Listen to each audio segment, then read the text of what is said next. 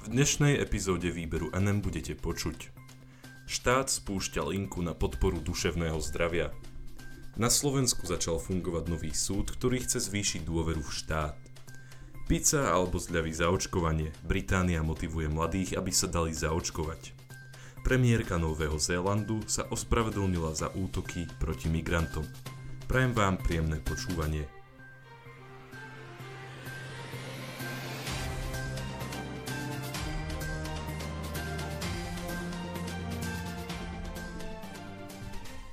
Štát spúšťa linku na podporu duševného zdravia. Tlačová agentúra Slovenskej republiky informovala o tom, že Ministerstvo zdravotníctva Slovenskej republiky tento mesiac spustilo národnú linku na podporu duševného zdravia. Táto linka by mala dospelým poskytovať krízovú intervenciu. Oznámila to hovorkyňa Ministerstva zdravotníctva Zuzana Eliášová.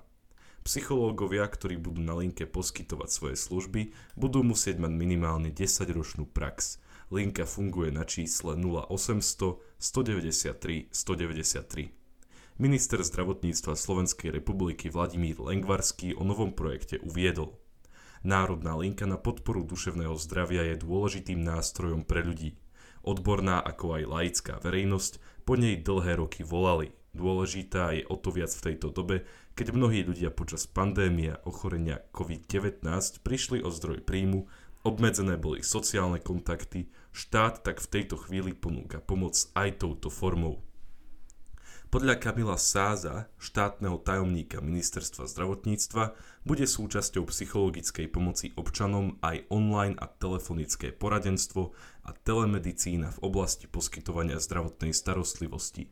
Sáz povedal, cieľom je využitie odborných kapacít štátu v oblasti duševného zdravia v náročnom čase pandémie ako aj období po nej.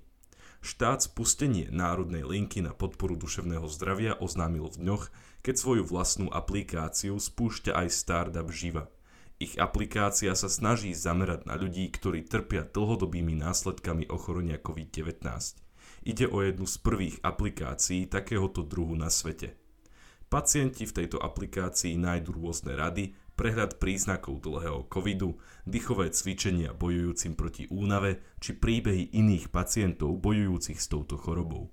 Aplikácia je vyvíjaná v spolupráci s poisťovňou Union, v najbližších týždňoch by ale mala byť dostupná aj pre zákazníkov poisťovne Dôvera. Na Slovensku začal fungovať nový súd, ktorý chce zvýšiť dôveru v štát. Najvyšší správny súd je od 1. augusta funkčný s plnou účinnosťou – má ísť o inštitúciu, ktorá prispieje k dôvere občanov voči štátu. Uviedla to ministerka spravodlivosti Mária Kolíková na stretnutí s novinármi. Informovala o tom tlačová agentúra Slovenskej republiky. Najvyšší správny súd začne fungovať so 16 sudcami a 62 zamestnancami. Ďalší piati kandidáti na post sudcu ešte čakajú na overenie sudcovskej spôsobilosti. Kolíková povedala – keď si to porovnáme s tým, ako začínal Český najvyšší správny súd, sme vo výbornej kondícii. Súd bude sídliť v Bratislave. Ministerka odmietla návrh primátora Trenčína, aby sídlil v Trenčíne. Novovzniknutá inštitúcia preberie od správneho kolégia Najvyššieho súdu Slovenskej republiky 2000 spisov. Predseda Najvyššieho správneho súdu Pavol Naď povedal Ide v zásade o sviatok správneho súdnictva, pretože v spoločnosti sa často nedeje, že vláda nechá samu seba kontrolovať inou inštitúciou. Nový súd získa kompetencie disciplinárneho stíhania sudcov či prokurátorov a v určitom rozsahu aj ostatných právnických profesí. Bude takisto rozhodovať o ústavnosti a zákonnosti volieb do orgánov územnej samozprávy, o rozpustení alebo pozastavení činnosti politických strán alebo hnutí a bude skúmať dôležité rozhodnutia úradov a inštitúcií, ktorých činnosť sa týka dôchodkov, sociálnych dávok či daní.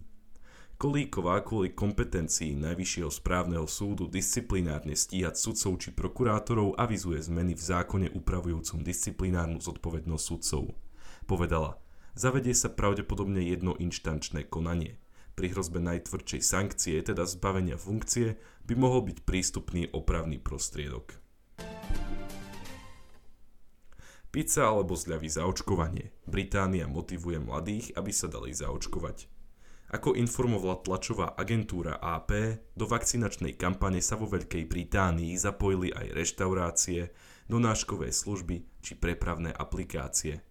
Spoločnosti, ktoré sa rozhodli angažovať sa v tejto oblasti, budú ľuďom, ktorí sa dajú zaočkovať, ponúkať rôzne zľavy či dokonca kúsok pice zadarmo. O spolupráci informovalo britské ministerstvo zdravotníctva – podľa neho je prvoradým cieľom tejto kampane zvýšiť zaočkovanosť populácie pod 30 rokov. Vláda sa snaží vakcinačnú situáciu zlepšiť ešte predtým, ako do krajiny dorazí chladnejšie počasie.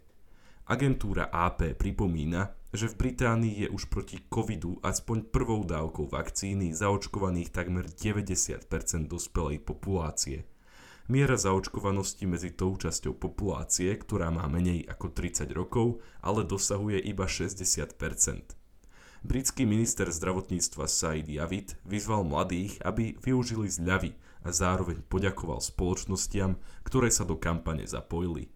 Medzi tieto firmy patria napríklad aj známe značky ako Uber, Bolt, Deliveroo alebo pizzeria Pilgrims. Minister povedal – Životy zachraňujúce vakcíny nielen ochránia vás, vašich blízkych a vašu komunitu, ale aj nás zbližujú, pretože nám umožňujú znovu robiť veci, ktoré nám chýbali. Vo Veľkej Británii od 19.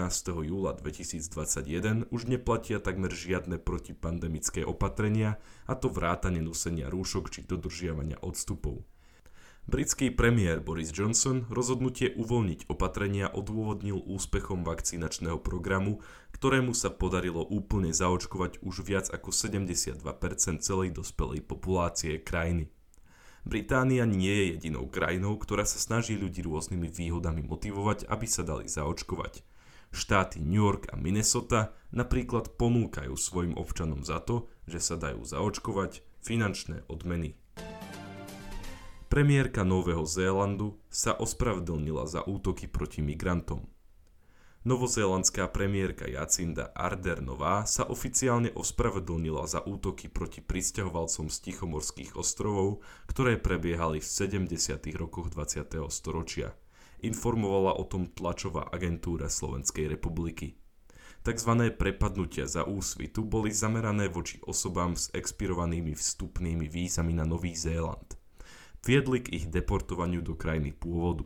Nespravodlivé bolo to, že napriek tomu, že sa medzi migrantmi s neplatnými vízami nachádzali aj Briti, Austrálčania či občania Juhoafrickej republiky, sa útoky zameriavali najmä na migrantov z Tichomorských ostrovov. Ardernová preto vydala oficiálne a úprimné ospravedlnenie. Uviedla, že komunity Tichomorských ostrovanov na Novom Zélande stále súžujú následky tejto politiky – Premiérka dúfa, že jej ospravedlnenie prinesie určité veľmi potrebné uzavretie tejto smutnej kapitoly dejín Nového Zélandu. Jej prejav odznel na stretnutí dotknutých rodín, hodnostárov z Pacifických ostrovov a vládnych predstaviteľov v Aucklande. Útoky, za ktoré sa Ardernová ospravedlnila, sa odohrávali v skorých ranných hodinách, začiatkom 70. rokov, pričom ich vykonávali vládne sily – na ľudí s expirovanými vízami útočili v ich domovoch alebo na ich pracoviskách. Migranti na Nový Zéland prišli po druhej svetovej vojne, keď krajina potrebovala množstvo pracovnej sily pre rýchlo sa rozvíjajúcu ekonomiku. Do roku 1976 z pacifických ostrovov do tejto krajiny prišlo vyše 50 tisíc ľudí. Na začiatku 70. rokov však prišla hospodárska kríza a zvýšená nezamestnanosť. Vtedy začali politici aj média napádať migrantov a to skončilo útokmi vládnych síl na nich.